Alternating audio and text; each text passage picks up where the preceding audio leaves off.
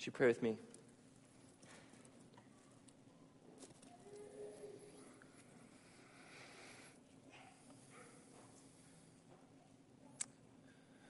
God, we come before you, a people who are full of pride and doubt. We have been blinded by so many other pursuits and passions and desires. Uh, our will has been corrupted by walking too long in the ways of the world. And we know that without an act from you to break our hearts of stone, there is no hope for us. And so, Lord, I pray that as we open your scriptures and hear the word which you have given to us, that we would indeed, as uh, we just heard, say something, that everyone here would respond to your call to repent and to believe, to be transformed and changed by the great grace you have given to us in Jesus Christ, the only one who can save. In the name of Jesus and through the Spirit, we pray. Amen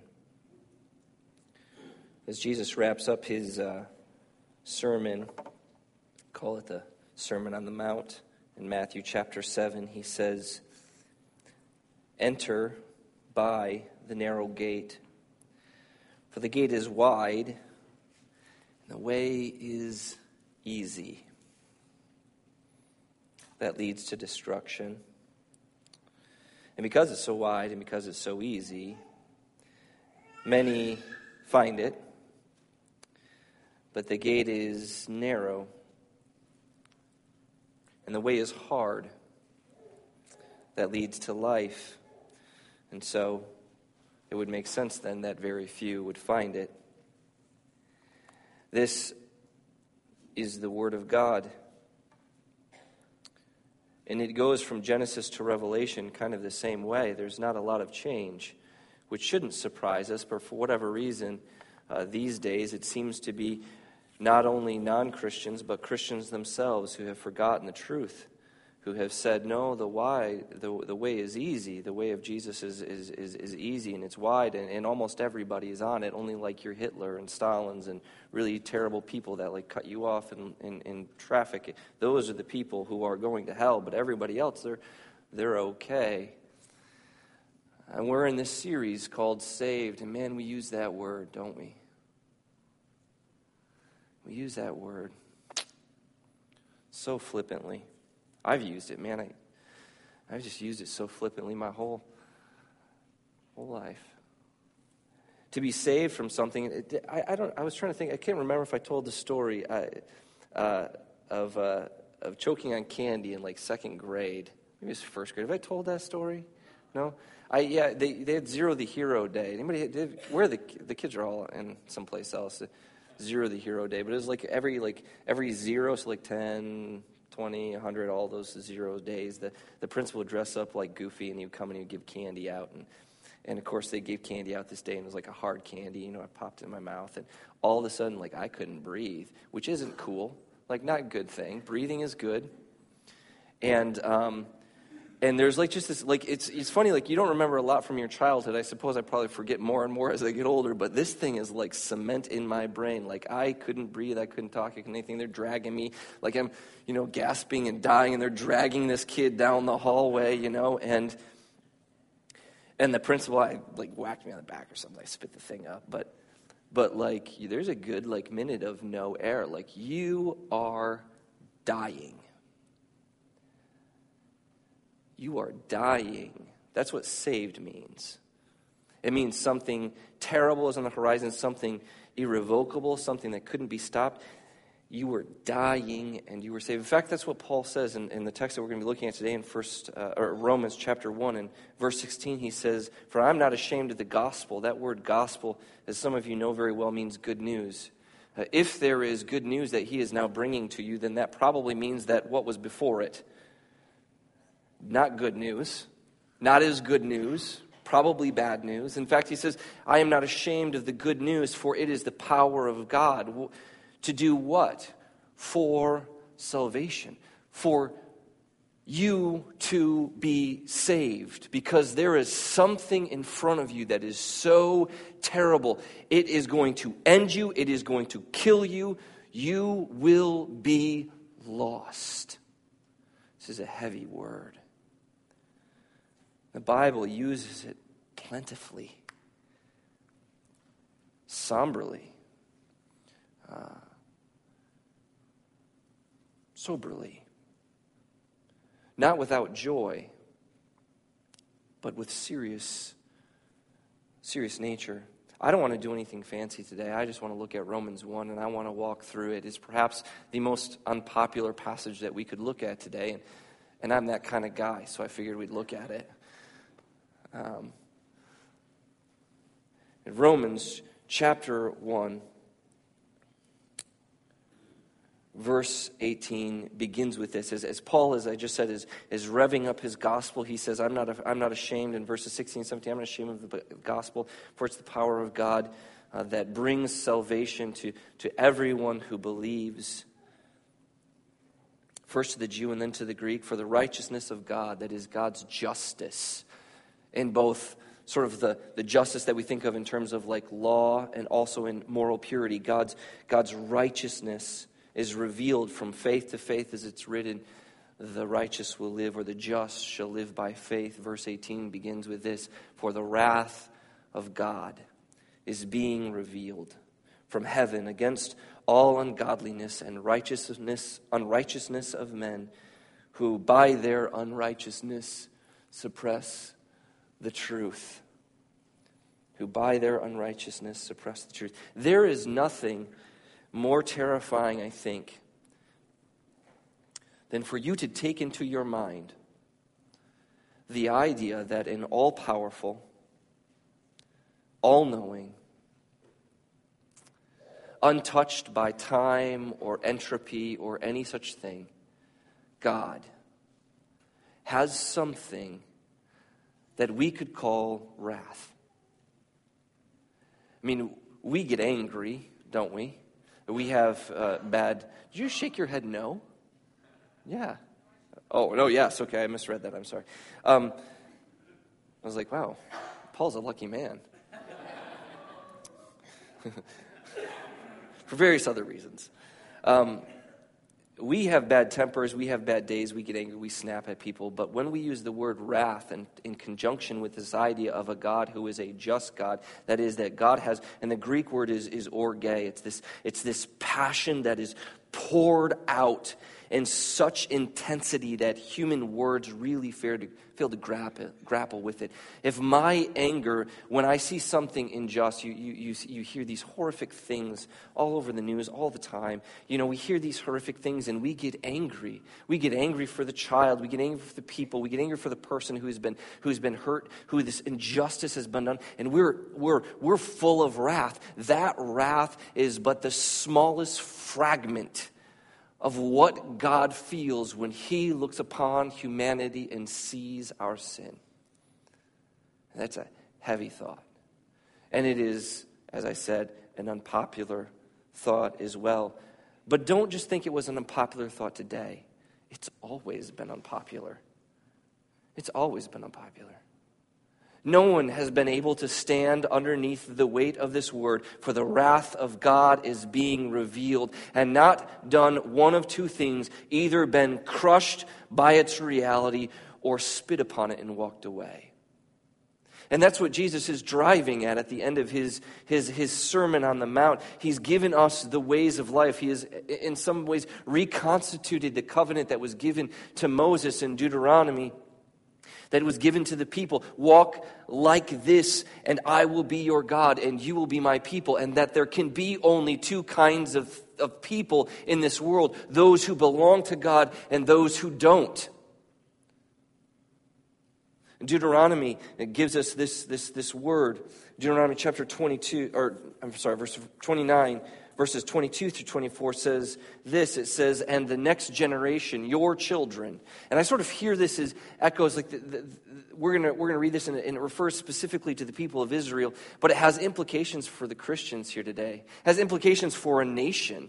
Uh, because God judges everyone, whether you're a Christian, or whether you're an atheist, or whether you're a nation, or whether you're a city, or whether you're a family, or an individual, whatever it is, God doesn't have variations in how He judges things. He has a righteous will, and He will judge all creation by that same will. Doesn't matter who you are, the same judgment is there. And so these words are especially fearful, me as, fearful to me as a, as a, as a Christian uh, dad.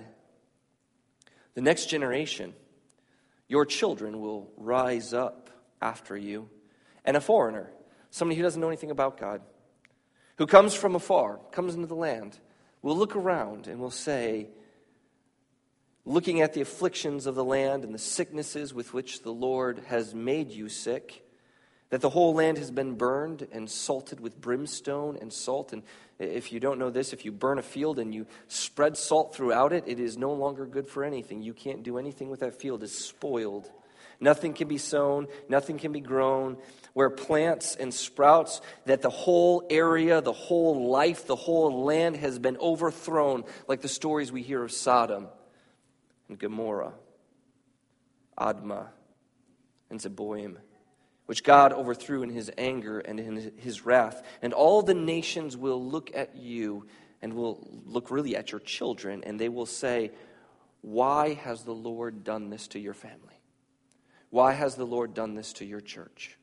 Why has the Lord done this to your life? Why has the Lord done this to the nation? And they will say, It's because we have abandoned the Lord and we've served gods, worshiped them, gods that we have not known, gods that were not given to us. Therefore, the anger of the Lord was kindled against the land, bringing upon it all of the curses, all of the curses written in this book. Now, again, as I said, the context here is speaking specifically of the Old Testament people, and yet there is direct correlations uh, to the rest of us. If you flipped over one page in Romans chapter 2, verse 16, Paul is sort of wrapping up some of his thoughts, and he says that this is uh, that this uh, judgment that is going to come comes on the day when, according to the gospel, according to the good news, God judges. A part of the good news is the judgment of God, that there is a God who will bring forth a justice against all injustice, that there is an answer for everything. On that good day, God judges the secrets. How many of you got secrets this morning? Thank you. Good, honest man right there. Secrets. The secret hearts of people by Jesus Christ. The wrath, then we read, is, is, is coming. It is coming because God is immutable. God does not change. What we read in Deuteronomy is very similar, if nearly identical, to what we read throughout the New Testament. God hasn't shifted or changed. The same thing is enacted. God looks upon the world and he sees two things. And we see that here in our text in verse 18 that the wrath of God is being revealed. It's coming from God against what? Against ungodliness. Ungodliness. Uh, this word ungodliness means um, not just like moral inactivity, but it means impiety. It means that you have looked at God and you have said, no thanks. You've said to God, I don't, I don't, I don't want to follow you. I, I have no interest in you. There, there is no God. Against ungodliness. And then on the other side, unrighteousness. In fact, it's not the other side, it's a, it's a step process. Because first we must deny God his place as Lord over not only our lives, but over the entire universe. The second step is like it. Then, if there is no God, I can do whatever I want. So, the wrath of God is being revealed against people in their rejection of God and their rejection of God's laws. We say, I don't want you to tell me how to live my life, and therefore I will live my life however I want. Verses 19 through 20 give us the next step here. it is a revelation of God's reality.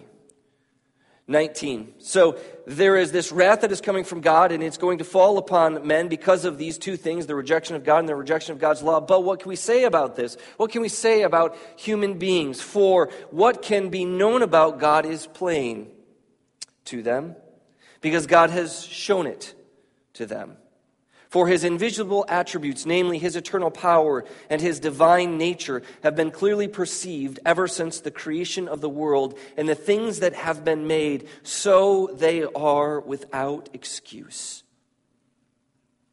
There is a revelation of God's reality that is known by every single person across the world. Even if you've never held a Bible, you don't know anything about Jesus or any of these any of the scriptures, you have a knowledge about God because you can see creation.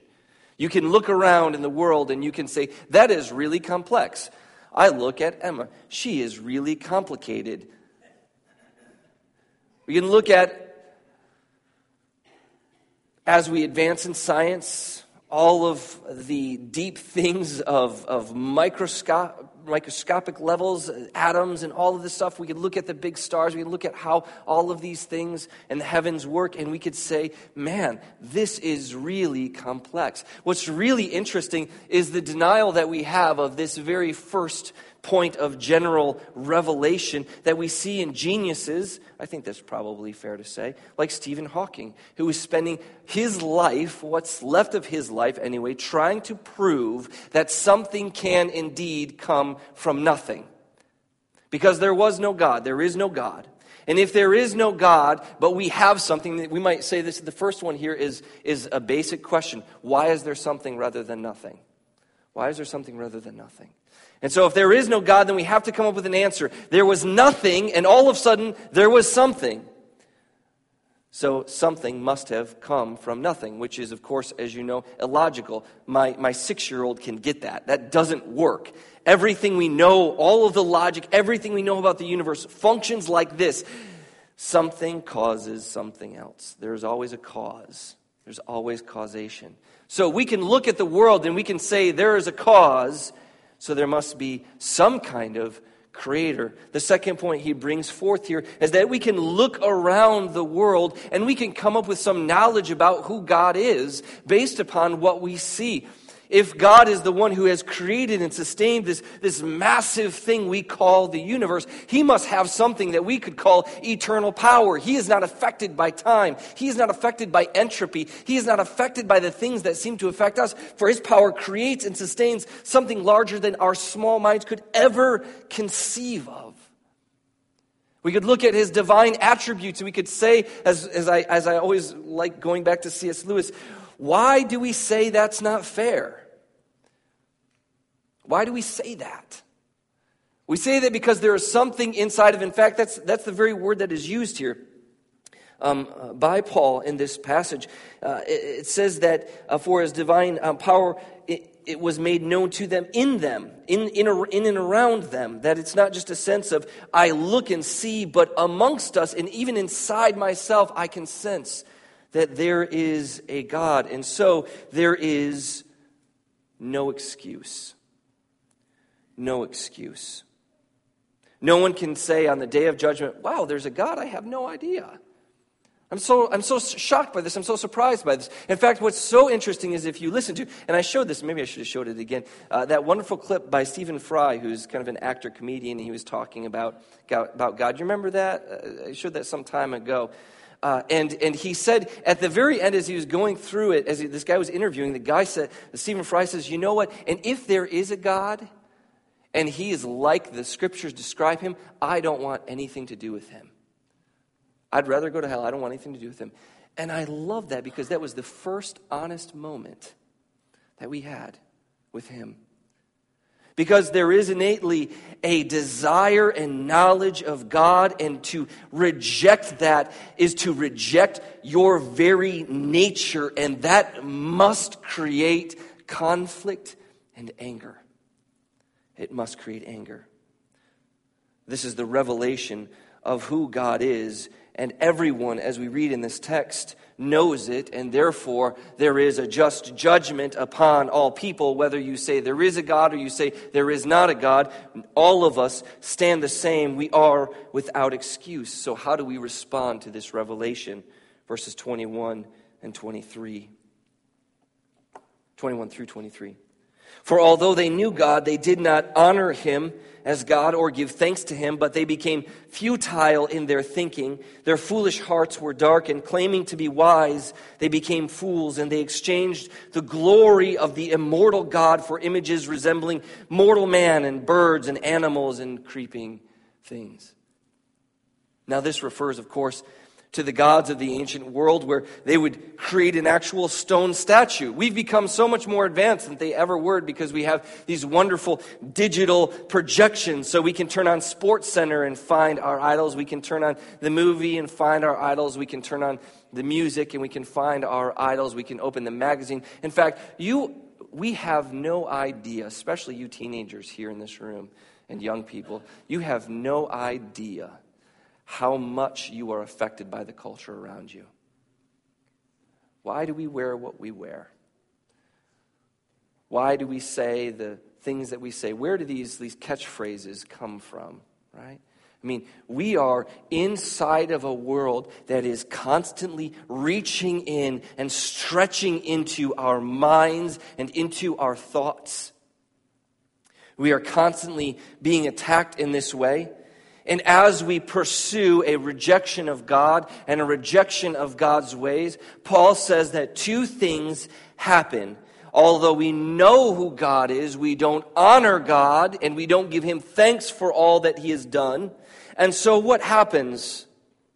We become futile in our thinking. Now, this word um, uh, futility means sort of like empty. It means meaningless. It's, it's, it's hollow. And the thinking really is, comes from the word logikos, that means reasoning. So it is that the person who has rejected God and who is pursuing their own desires, they have become empty thinkers, unable to reason correctly. That means that there is a veil over your eyes here today if you're not a believer. Or if you're a false believer, somebody who's claimed Christ but hasn't really changed. And you just got a little wet, but have lived your life however you wanted to. Whether you've rejected God or you've rejected his ways, there is something over your eyes, a darkness that does not allow you to reason correctly. Then, secondly, there is a foolish thoughts, it says. Foolish hearts are darkened. The word, uh, if we were to render it perfectly in Greek, it would say the darkening of the understanding of the heart. Uh, so, foolishness is not to say so much as, like, hey, I made a mistake, or hey, that was kind of foolish, I shouldn't have done that, I should do something else. Foolishness means a lack of understanding. And the word heart, because for us that often makes us think of emotions, in the Bible means will. So not only has then there become a, a, a, a, sort of a veil that has fallen over our ability to think clearly, but there has also come a darkening of our ability to understand the right way for our will to go. What should I do in response to this? What should I do next? How should I act and live my life? There is a veil that lays over it. It can be qualified as this darkness. Without Christ, you are the blind, leading the blind, falling into the pits and getting filthy. I don't know if you've ever tripped and fallen into a pit, but it's an unpleasant thing. Usually it's muddy, covered with filth, stumbling from pit to pit to pit because you can't think clearly and you can't want properly, and so everything about you has become lost. 2 Corinthians chapter 4 or 1 Corinthians chapter 4 verses 3 through 4 says this, and even if our gospel is veiled, it's a dark cloth over that gospel. Paul is preaching. He's pleading with people. He's saying, Save yourselves from this corrupt generation. And people say, I don't understand what you're talking about. I don't believe you. I can't live that way. I don't want to live that way. You're insane. There is a black veil over that gospel that they can't see through. And if our gospel is veiled, who is it veiled to? It is veiled to those who are what? Perishing. What's the corollary word to perishing? You are either perishing or you are saved. The gospel is veiled to those who are perishing. Because in their case, what? The world and all of its charms. And man, there's a lot of them, isn't there? There's just so many. Just so many. In their case, the God of this world, and here is, a, I think, a dual reference, not only to Satan, but to all of the, the powers of this world, all of the temptations of this world, all of the things that pull on us from this world, all of the things that sap our time, rather than prayer, rather than being with family and sharing the gospel, rather than reading the scriptures, all of those things that you are thinking about right now as you have forgotten that we're reading the scriptures. All of those other things, for the spirit is willing, but the flesh is so weak as, this, as the flesh pulls on us. They can't see the gospel. So they have been fully darkened. And, and as, a, as a preacher and as somebody who does a lot of talking about the Bible, this I run into all the time. You know, I, I will be talking with people, I'll invite people to church. I'll deal with y'all and wonder where is so and so? Why are they here? Call them, you know, what's going on? And you kind of give me some stupid excuse because they're always stupid excuses. I rarely hear a good one.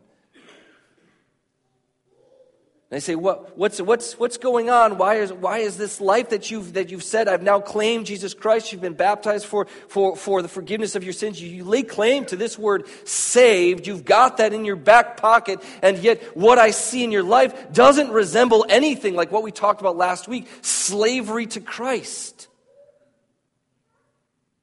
Now, it can't be because I'm not pretty enough, because I am. And it can't because I'm not eloquent enough, because I'm the eloquentest of all the eloquencers, right? What is the problem with humanity? The problem is this there is a veil. There is a veil.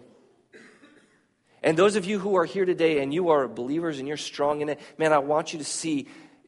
I was, I was thinking about this. I don't know why. My dad's here this morning, and he's awesome. Uh, and it's going to be his birthday Monday tomorrow, and he's going to be older.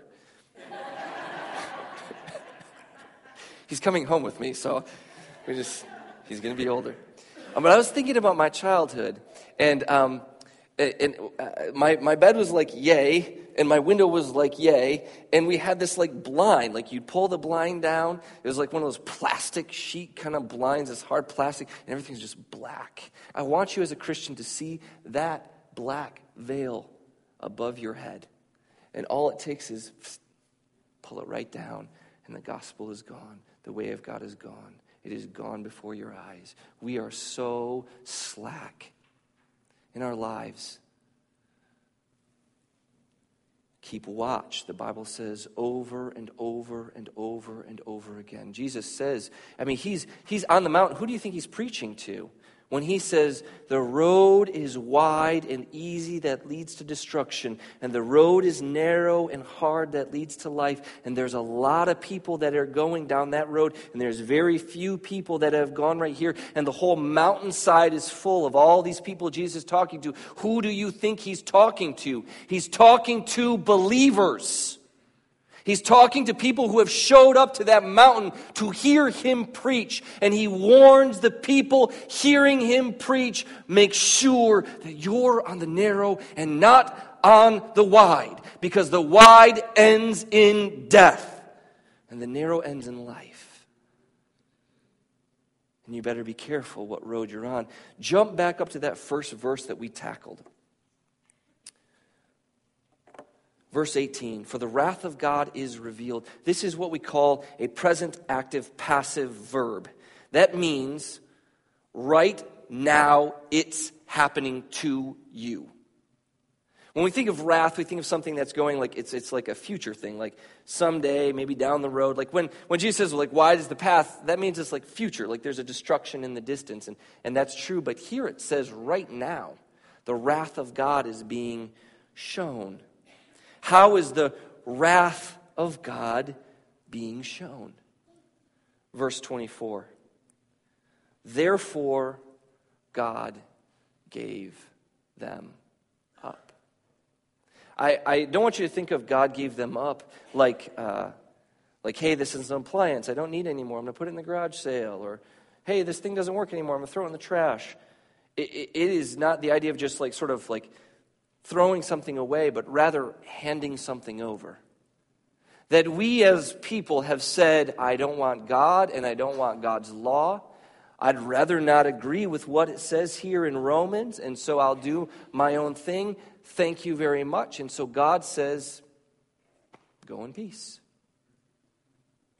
You're on your own.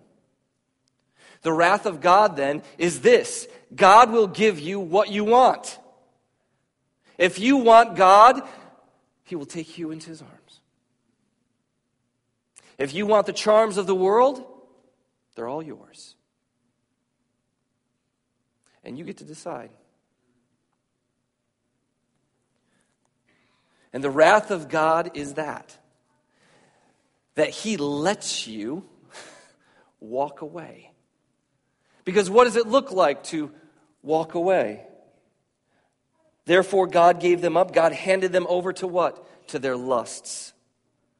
The lusts of their hearts to impurity. Dishonoring their bodies among themselves. We should notice that. Because what, uh, what are we made in the image of? Somebody remember Genesis? The image of God. I don't care what people have said about you or what you think about yourself. You are made in the image of God. Every person in this room has intrinsic value.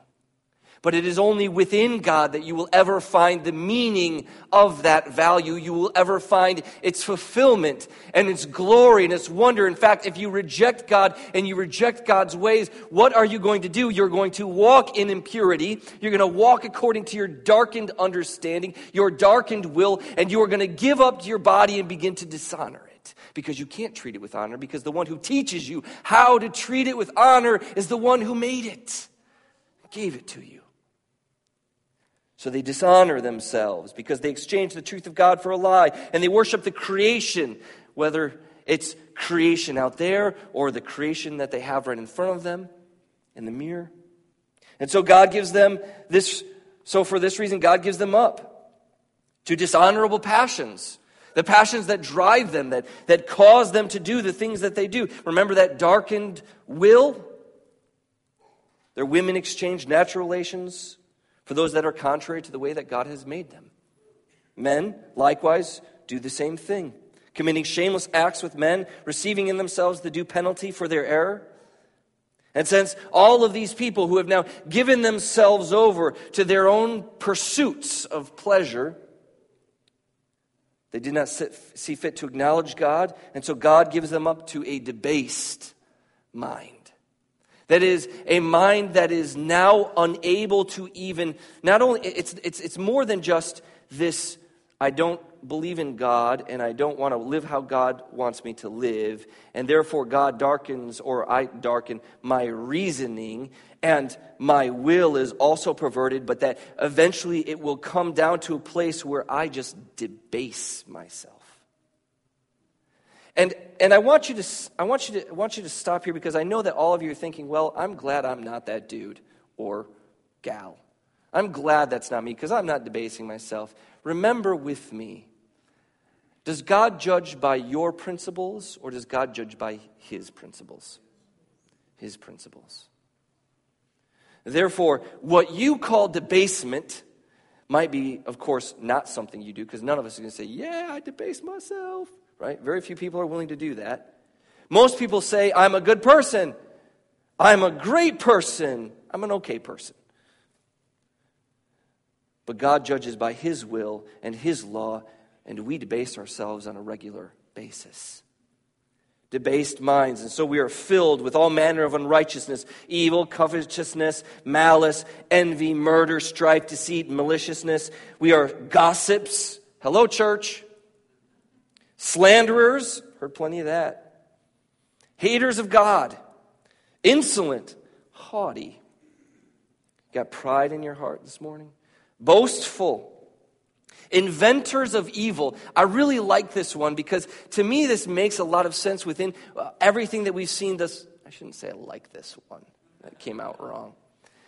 This one I feel like elucidates the point further in that it's a way I think of two children who like get together and they say, well, maybe this is a good idea. And, well, yeah, but couldn't we do this? And there's just kind of like this escalation of sin. Like we we get together and we think of ways that we can escalate sin. Like I mean, this is this is like television. Like this is the whole principle, isn't it? Uh, uh, uh of television. Like how do I up the ante? We're going to make a sequel. Okay, we killed ten people in the last one. We need to kill fifteen hundred in the next one. Otherwise, no one's showing up to this movie, right? I mean, this is this is the way that we sort of live our lives. We are inventors of evil, disobedient to their parents is an equivalent to debasement, children.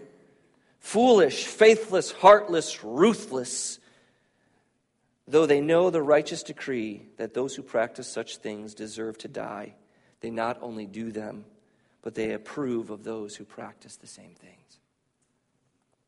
I couldn't think of a better, better illustration to this than um, I was. Uh, I was uh, somewhere this week. I don't remember now where I was. I was, I think I was driving. No, I couldn't have been driving because I never listened to the radio. It must have been in the gym because the radio was on. And so uh, I heard this song, and I've, I've, heard it before, and you probably have heard it before. Take Me to Church. Have you, anybody heard this song? Some chuckles, and so you have heard this song. Uh, and, and I have to admit, and I freely admit, that the music of the song and the way the song is put together is really, really good. Um, and if good, we'll use the word good loosely it uses sacred imagery um, really, really well. And there's, this, there's these two lines in it that I thought like are perfect description of the world around us. And it says this. Um, this is the dude singing. He says, My church offers no absolutes. She tells me, of course, the song is kind of mostly around this uh, sexual relationship between this guy and girl. Um, and they might even be married. Like, there's no indication that this is sort of a torrid affair. I mean, let's say they're married. She tells me, worship in the bedroom. The only heaven I'll be sent to is when I'm alone with you. And then, like, musically, uh, this is, like, really so well done. I was born sick, but I love it. Command me to be well. Amen, amen. That to me is the perfect, and I mean, this is, I mean, some of you obviously have heard this song. This is a big hit. People love it because it so perfectly captures the truth of the world as it is. Because the truth is, if there is no God, you are meaningless. You are purposeless. To quote the fifth element, you are a meat popsicle. You have no meaning in the world. You are you are basically taking up space until you're dead. That is it. And the only thing that you can do is to find something to fill that empty space with. And the only thing that you could possibly fill that empty space with that doesn't lead you to destruction and death and just sort of this like, oh man, this is like, this is, there's no hope, there's no future, there's no anything left there at all. The only thing you could fill this with is other people pleasure. And so the song, I feel like, is just an amazing example of an honest person who says, I have no church, I have no God. And so, where do I find my church and my God? Because you always will find a church and you always will find a God and you will always bend your knee to that God. And where does he find it? He finds it in a sexual relationship with this other person. Maybe you find it in money, maybe you find it in alcohol, maybe you find it in just being uh, uh, miserable and evil to other people. I don't know where you find it, but you find it somewhere. And if that's all there is for you, you, are lost, lost, lost. But throughout this series, and for the rest of the series, because this was a little bit of a heavy sermon, and they're all going to be heavy sermon because that's the kind of person I am, and I apologize. No, I don't. That's just who I am.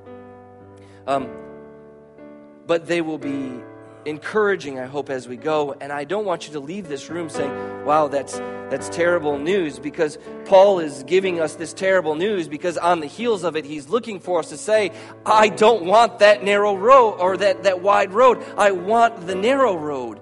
I want to be away and done with the works of darkness. I want to do away with the sin. I want to have the blinders pulled off my eyes. I want to be able to think clearly. I want to have my will in line with God's will. I want the words of Jesus who says, Narrow is the road and hard is the road, and few there are that find it. But at the end of that road is life.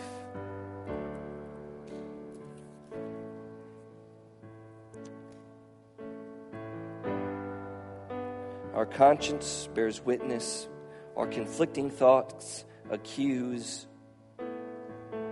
But on that day, according to the gospel, God will judge the secrets of men by Jesus Christ. So come to Jesus. Come to Jesus.